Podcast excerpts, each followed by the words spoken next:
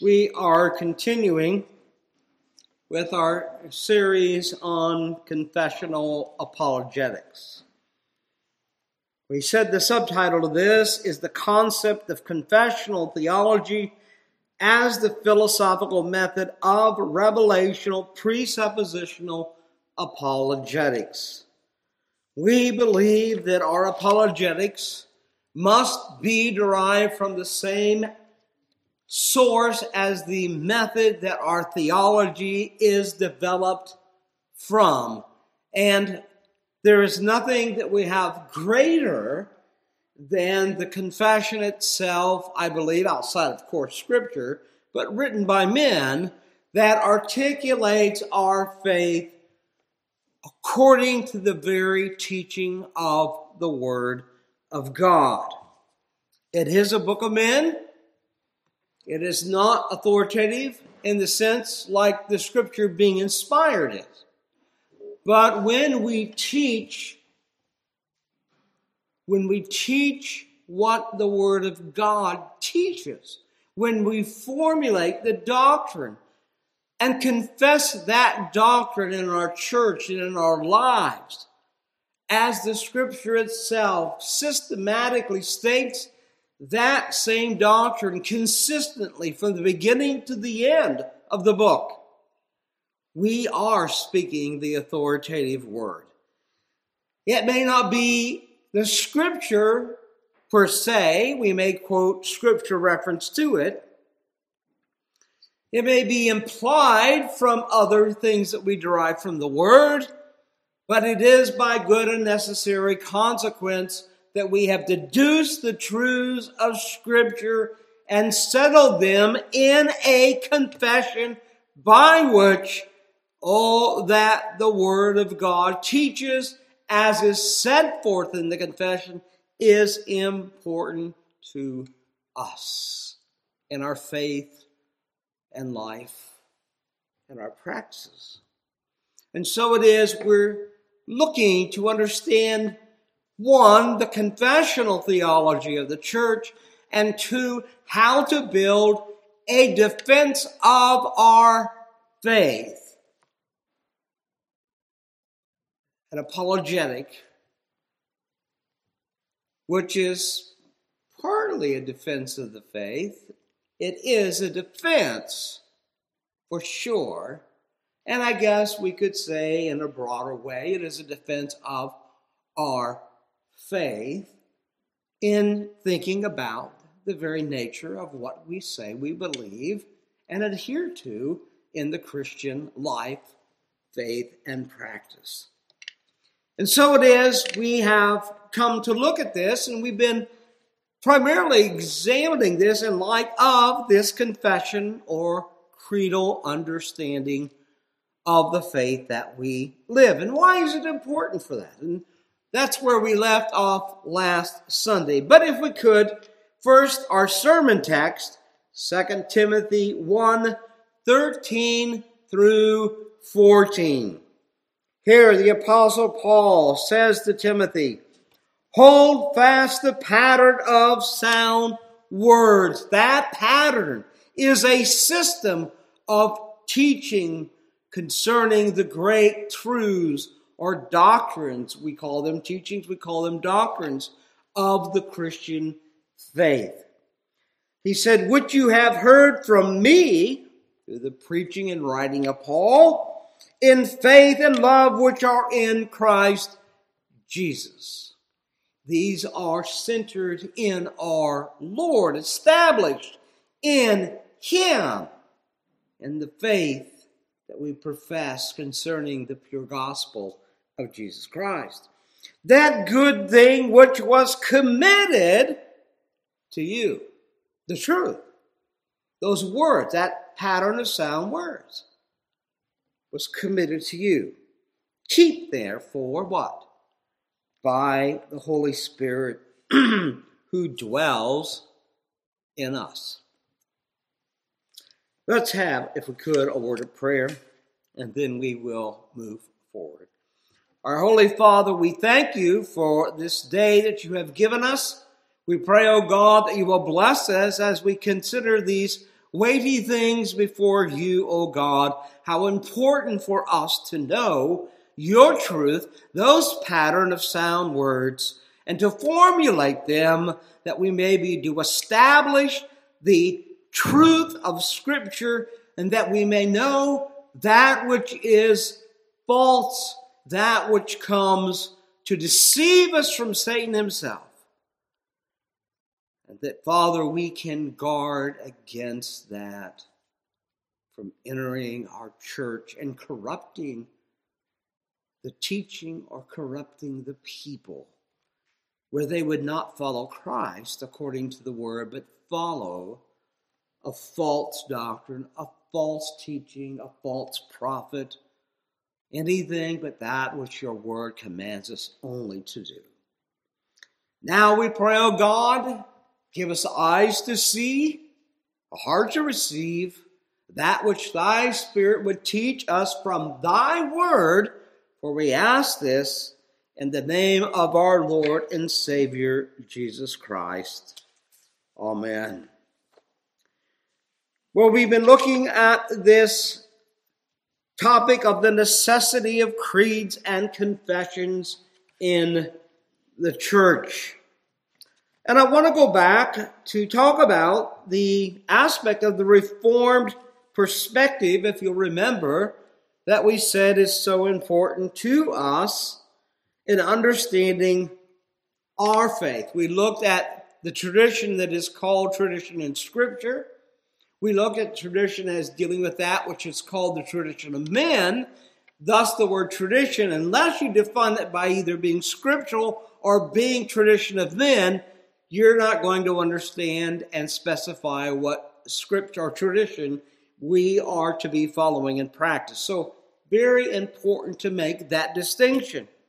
Now we come to the Reformed perspective, and we began this last Lord's Day in talking about the fact that anyone who says that a creed or a confession is not according to the scripture, that's just simply false. Or if someone said, you know, in the Reformation, they wouldn't have adhered to the idea of a creed or a confession as something that the church ought to profess, that too is an error. They did believe in a creed and confession. They were, they were just involved in every aspect of the Reformation, of being able to write down that faith and practice that came as near to the Word of God as possible. We are not being moved by the Spirit of God to write the confession. But the Spirit of God moved those men who wrote the Bible, and we are as much as capable as we can to spell out that doctrine, that pattern of sound words. It won't be without error, more than likely, because we are not inspired but we make the difference. Though it is not just a statement, i.e., from Scripture, we just read a text and say, oh, that's the meaning of the text. We don't even explain it. That would be a written confession or an oral confession, if you will. But we teach those doctrines doctrines referred to even in Scripture, sound doctrine. And when they are aligned with the truth of Scripture, which is our goal, our job, this is what theologians are working toward all the time. We are always in the Reformed faith seeking to ride our doctrine and ship. We have been working on it for years. We still say, if you can bring us something from the Word of God that says you didn't get this right, we will entertain your objection. We're not afraid to go to the Word of God and to seek the truth. but if we are right according to the Word, the authority of the Word is conveyed in the confession, the creed, and the preaching of that Word. And therefore, the Word, through the statement of the creed, is binding upon you to believe. It's authoritative. This is what the Word of God says. And God is saying, yes, that's exactly what the Word of God says. So you're bound to what the Word teaches.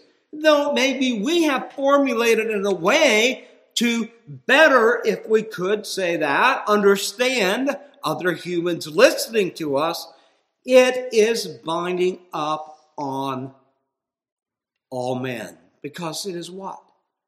Simply the scripture extrapolated out in its truth.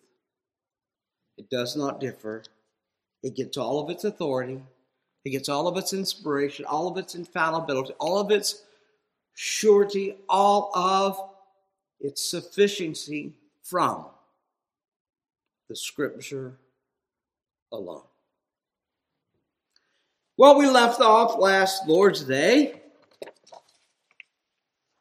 and we were dealing with this whole question of the Reformed perspective on creeds and confession. And we said, however, if a creed, confession, or council was faithfully proclaimed, the truth or the traditions of Scripture, such creeds or confessions in Reformed tradition, they are to be considered authoritative and binding because nothing more they are nothing more than biblical teaching systemized and explained. And that's where I left off. And so that is where we exactly want to pick up. And in looking at that statement, I'd like to give you a, a basically a rather lengthy quote because I think it so well expresses what we are understanding, our responsibility and duty to be concerning the Word of God and putting these things into a confession. Thus, A. Hodge wrote in defense of creedalism, and I quote, While the scriptures are from God, the understanding of them belongs to the part of men we have to understand them. We cannot go, oh, these are mysteries and we never understand them. They have been given and revealed to us by the Spirit that we may know the truth of God. Men, he says, must interpret to the best of their ability each particular part of the scripture separately and then combine all that the scripture teaches upon different subjects in mutual consistency as parts of a harmonious system. We take all the different parts, the different doctrines, and we flush them out according to the system or pattern of sound words. Then we take all of the doctrines and we connect them together in the consistency and coherency of the teaching of the whole scripture in order that we get a complete understanding of all those didactical, or if you will, command scripture passages that tell us you must believe this, you must practice this in order that we may glorify God. That is something well stated by Dr. Hodge.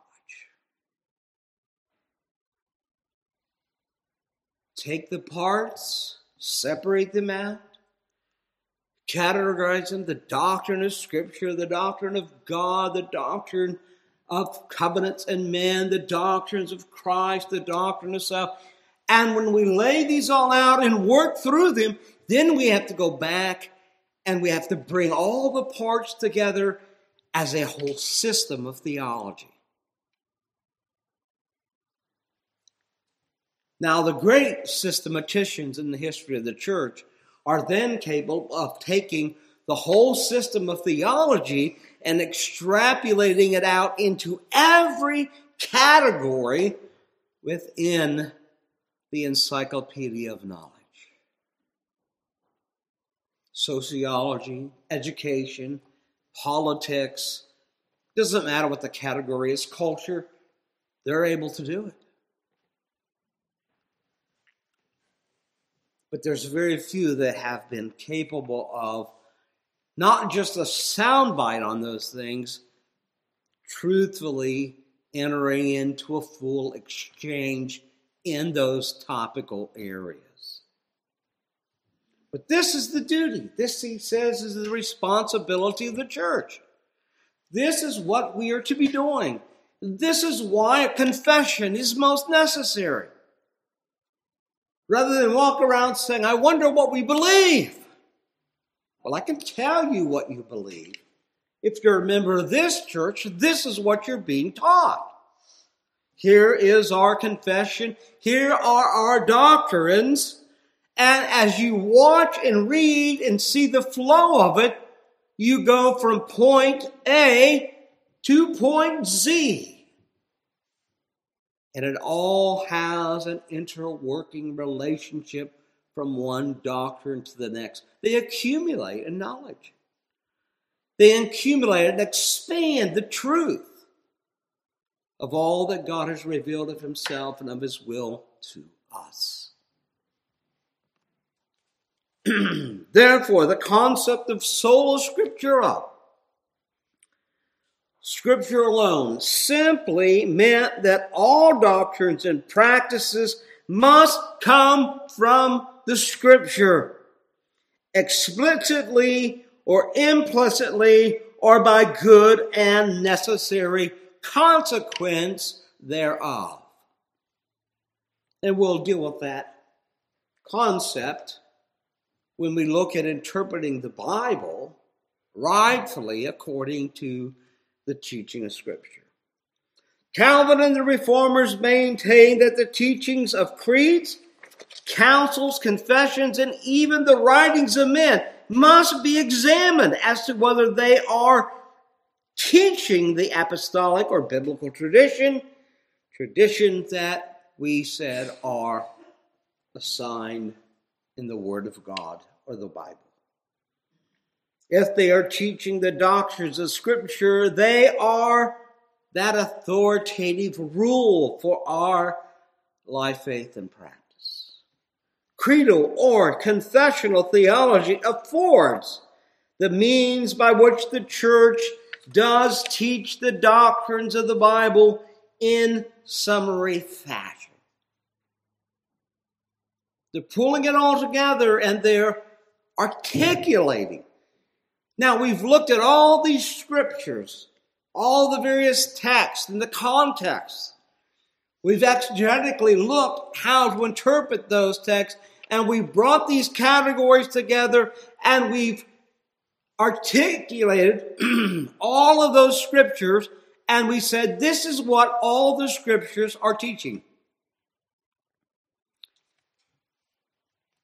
Now, people, I can't emphasize enough to you this is what a preacher does every Sunday. Well, he should be. He should be teaching the Word of God. He should be summarizing. He should be saying, Let me explain this to you. He'll read a passage and say, Now, this is also taught in other passages of Scripture. Oh, now we got the pattern of sound words coming into play. And this is what you are to understand, to receive from this.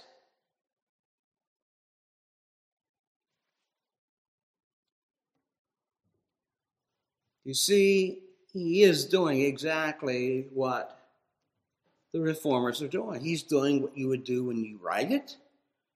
I mean, if you wrote out his sermon and passed it out, it would be no different than writing a creed. If he gets up and preaches orally, he's giving a creed. He's telling you this is what the Bible says. So when I think about growing up in the circles that I did and hearing those old cliches. I wouldn't give you a nickel for a theologian.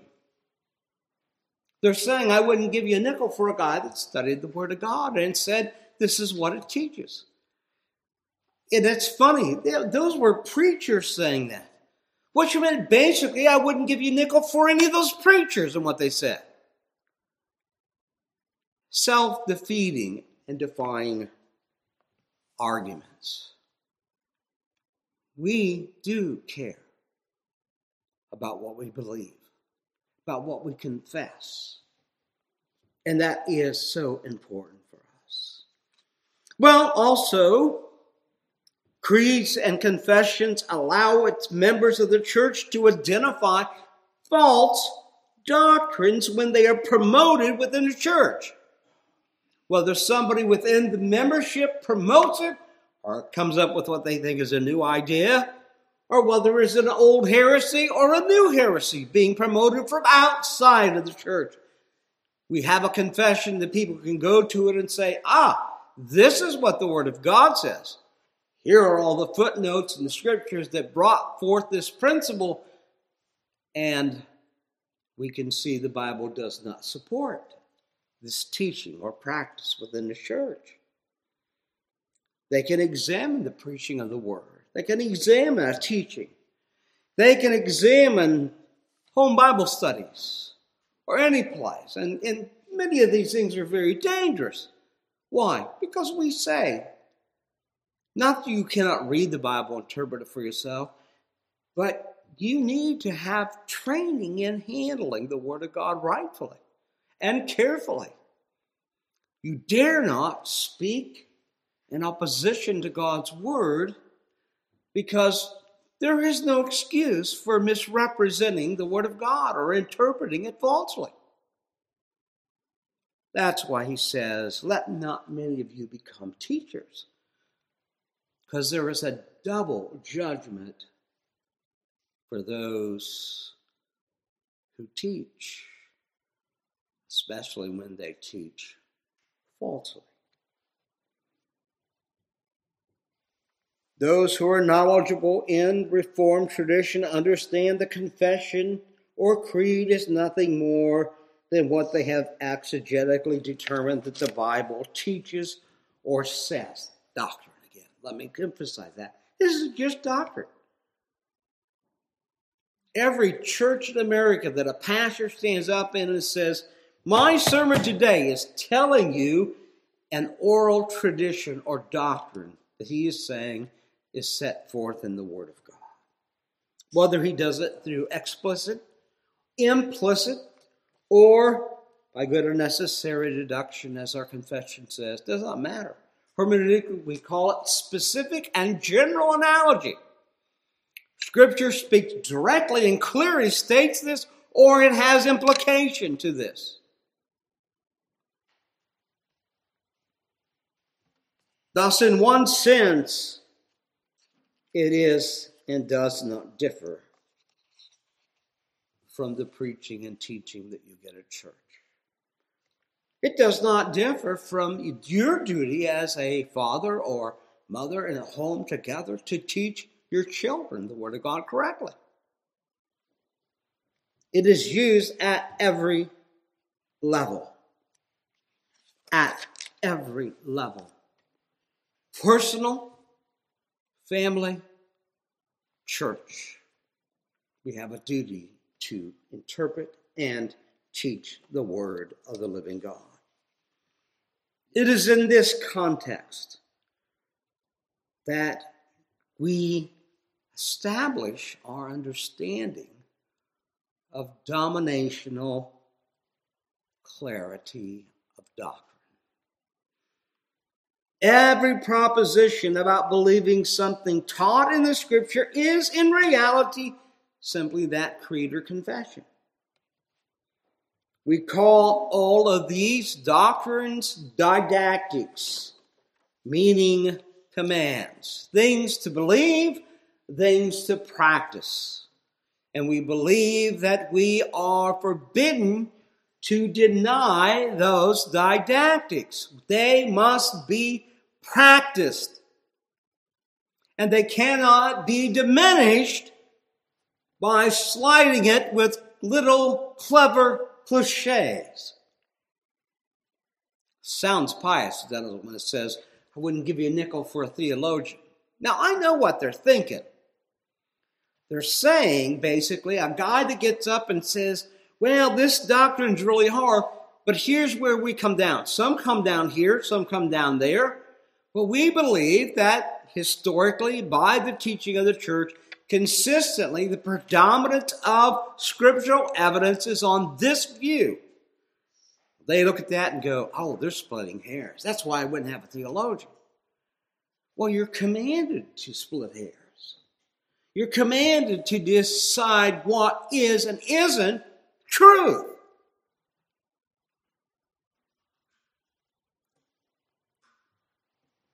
That's why can't have a bunch of novices preaching.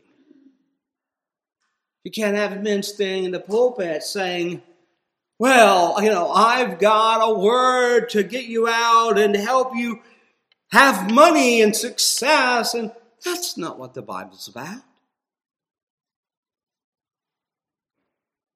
The Bible is about how we live and confess the faith that we live unto the purity of the gospel in Jesus Christ. That's what we're commanded. But yet, Scripture alone, we say over and over again, is the final determiner of what is true or false doctrine or teaching in the church. The Westminster Divines express this practice as follows, and I quote The infallible rule of interpretation of Scripture is the Scripture itself. And therefore, when there is a question about the true and full sense of any scripture, which is not manifold but one, it must be searched and known by other places that speak more clearly. Unquote. So, when the pastor stands up and says, well, here's a text, and I think it means this. But he hasn't considered other texts that would perhaps move that meaning somewhat in what he says that one text says. He's to know that he is right and teaching what is explicitly the emphasis because he has looked at other texts that deal with the same topic. That's all they're saying. Scripture interprets Scripture. It's not real hard. But the admonition here is you got to know the Word. You got to study the Word. You can never exhaust the knowledge of the Word. That's impossible. But you've got to study it, you've got to know it. Every one of us are basically commanded to be theologians. Oh, you're not going to be a paid systematician in a seminary or university. But as a Christian, your duty is to be a student of the Word. You're to interpret the Word. You're to be able to teach the Word rightfully. And in that way, you're called to be a theologian.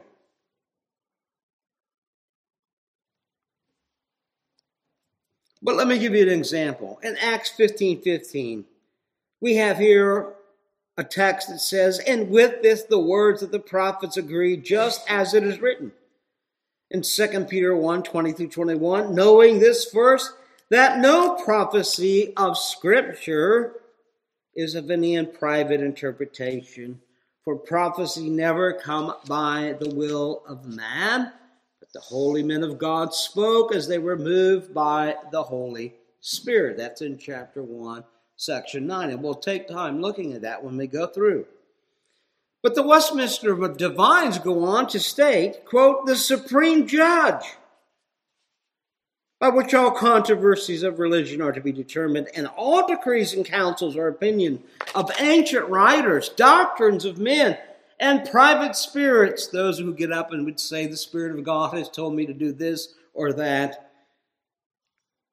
are to be examined, and on whose sentence they are to rest. Other words, in their statement, they are to rest or they are to be trusted. Can be no other but the Holy Spirit speaking in the Scripture. Doctrine of man, private spirits, councils, creeds, doesn't matter what it is. All of it has to be examined by the Word of God, the Holy Spirit teaching us to interpret that Word and understand its meaning. In Matthew 22, 29 through 20, 31, Jesus answered and said to them, You are mistaken, not knowing the scripture nor the power of God. What a great statement. This ought to be the model of every Christian. I do not want to be on this side, the finger point at me from the Lord, and it says, You are wrong. You're mistaken. Not knowing what? The Spirit? Not knowing the mystical truths that are hidden in the Word. You can't find them because it's all allegorically to be interpreted. Because it's deep scripture and Christians just shouldn't get involved in knowing the truth of the depth of the Word of God. He says they simply don't know the scripture. They don't know what the scripture says. There's the mistake you'll make in your life. You'll make it in what you understand and what you practice. And when you fail to understand the truth of God, your problem is you don't know the scripture. When you don't faithfully practice what the Word of God says. You know what your problem is? You don't know the Scripture. Nor do you know what? The power of God, according to the Scripture. For in the resurrection they neither marry nor are given in marriage, but are like the angels in heaven. But concerning the resurrection of the dead, have you not read that was that which is spoken to you by God, saying in Ephesians 2:20, having been built on the foundation of the apostles and the prophets, Jesus Christ himself being the chief cornerstone. It's the word of God that is the foundation. It's the teaching of the apostles who followed Christ, who were inspired and moved by God to write the Word of God. In Acts 28 and 25, the same exhortation. So when they did not agree among themselves, they departed after Paul had said one word. The Holy Spirit spoke rightly through Isaiah the prophet and to our fathers. All those scripture texts, what are they showing us?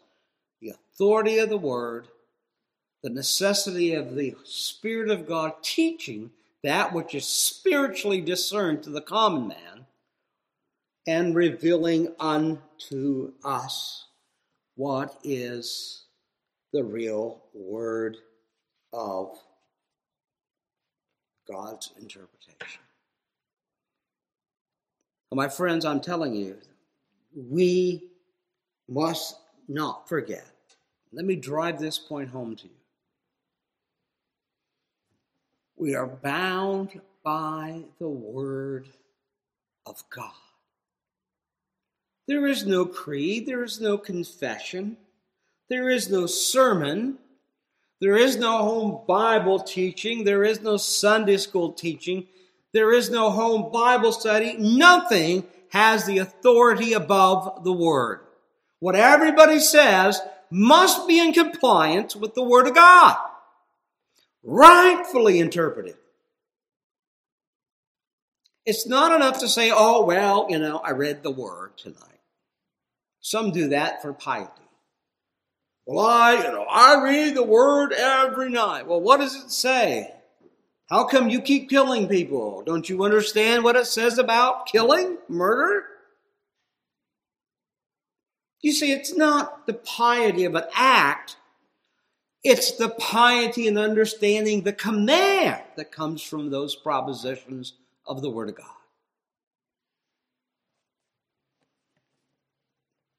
Well, I come to church. Well, good for you. You ought to. It's command of Scripture.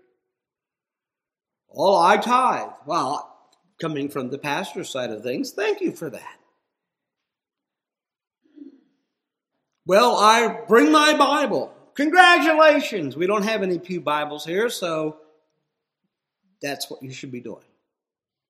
Well, I even pray. Wonderful. Well, I sing songs and hymns. Wonderful. I take time out to be here on Sunday afternoon and I'm missing those football games. I'm sorry, but okay, wonderful. I, I'm telling you, those are all noble things. But none of those things will save you. None of those things will earn you any redemption. They will not necessarily earn you any good works. They are things that we are commanded to do, yes. But the failure is not in the action as much as it is in that sense of a mechanical response that we have to do. If it replaces the sound teaching of the Word of God, it does not. There are cults, there are religions around the world that the people go to their meetings faithfully week in and week out, sometimes more faithful than we. Some of them meet daily. Some of them are teaching daily. Some of them tithe almost everything they have. That's not a command for you to do something here, but I'm just telling you. There are really pious people in their own religions who are faithful and go beyond it's not going to keep them out of hell. It's the Word of God to which we alone look and understand and understand those commands how to live, how we are to believe in order that we can live biblically, that is so important to us. We need creeds and councils you need to be taught systematically the Word of God. You need to look at each doctrine. You need to understand how every doctrine has an interrelationship with every other doctrine, and the whole pattern comes together through the whole Word of God. We study it systematically in one way, and that we took all the doctrines and we do that. Then we go back through and do what? A biblical theology. We look at the biblical progression of revelation to understand how these doctrines unfolded in time and space as the Spirit of God moves men. Then we look at the historical theology in the church where the church began to say exactly what are we being commanded to believe and practice in the church.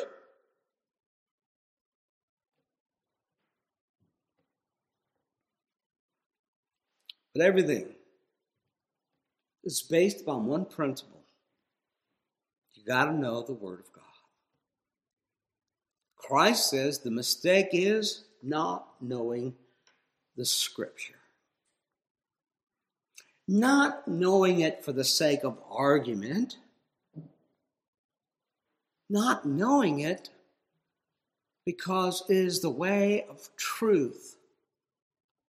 And therefore it dictates how we are to believe and live and practice our faith, whether personally within our family or our church, and our church within the community. That's the importance of this gospel. That's the importance of these creeds. And so it is, I'm trying to encourage you and really get you to understand this The Word of God is literally the Word of the living God. He who has created all things, He is the only Redeemer of man. His Word is truth. Every proposition is exactly as God wanted to give it to us. And we are to believe the propositions of the Word of God and apply them to our life, apply them to our church.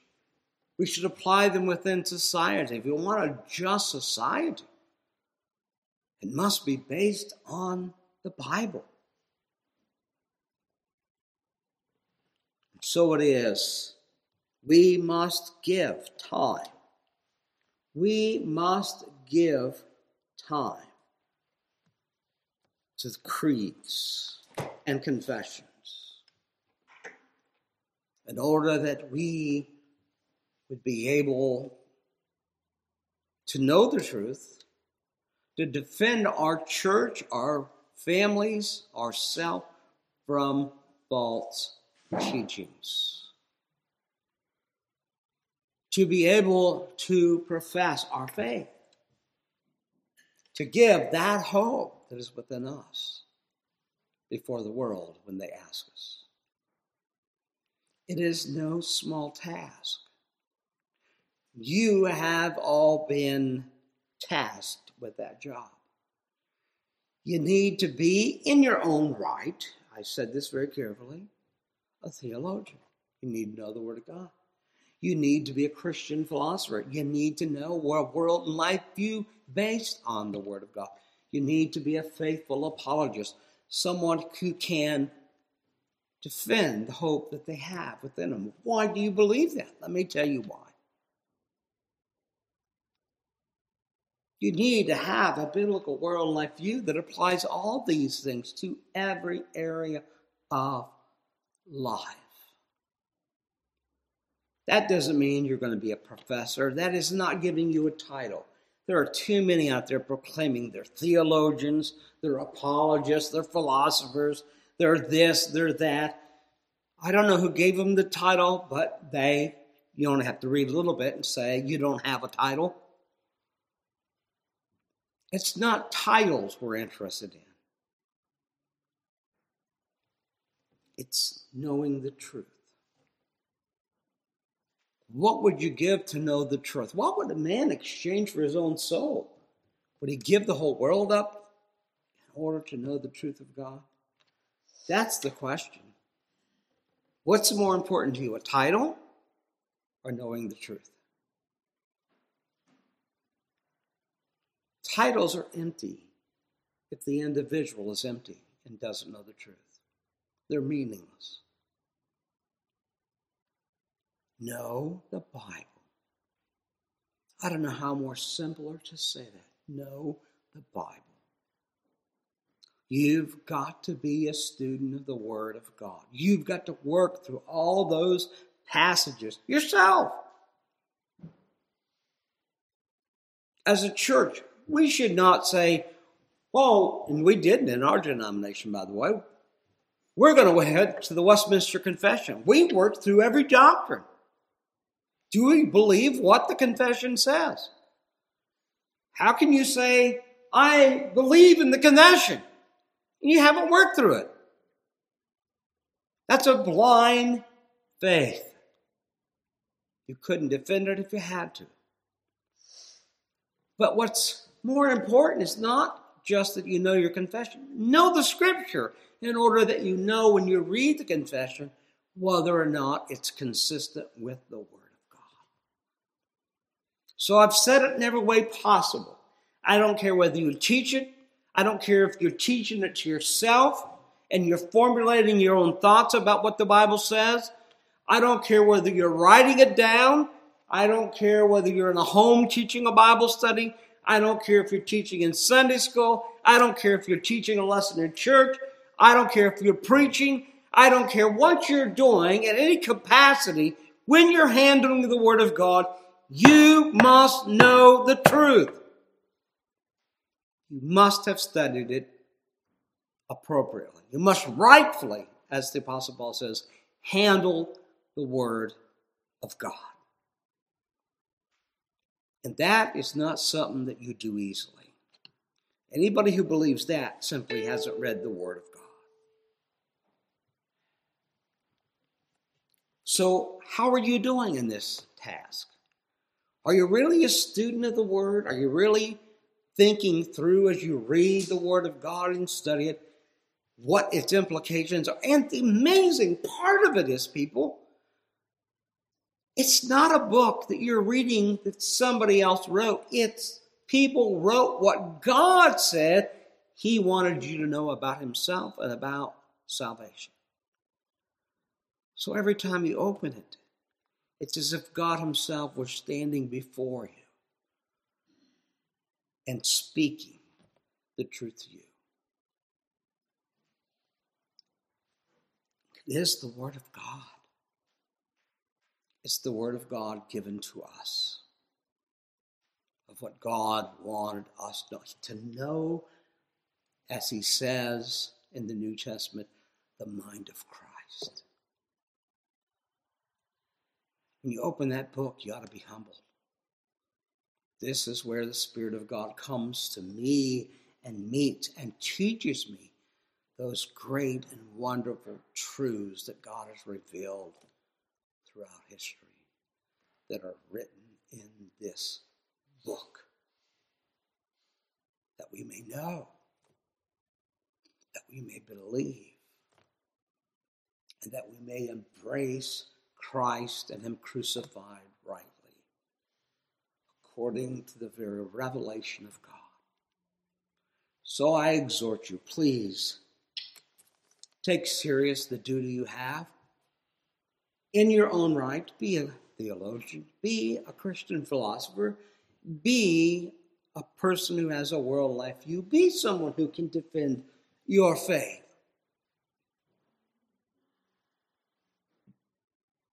But that means you've got to be someone who knows the Word of God.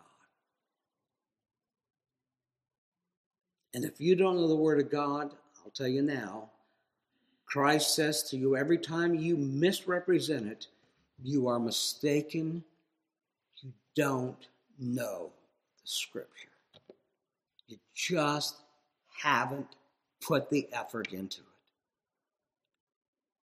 That is the great command and commission of us to know Him. Shall we pray?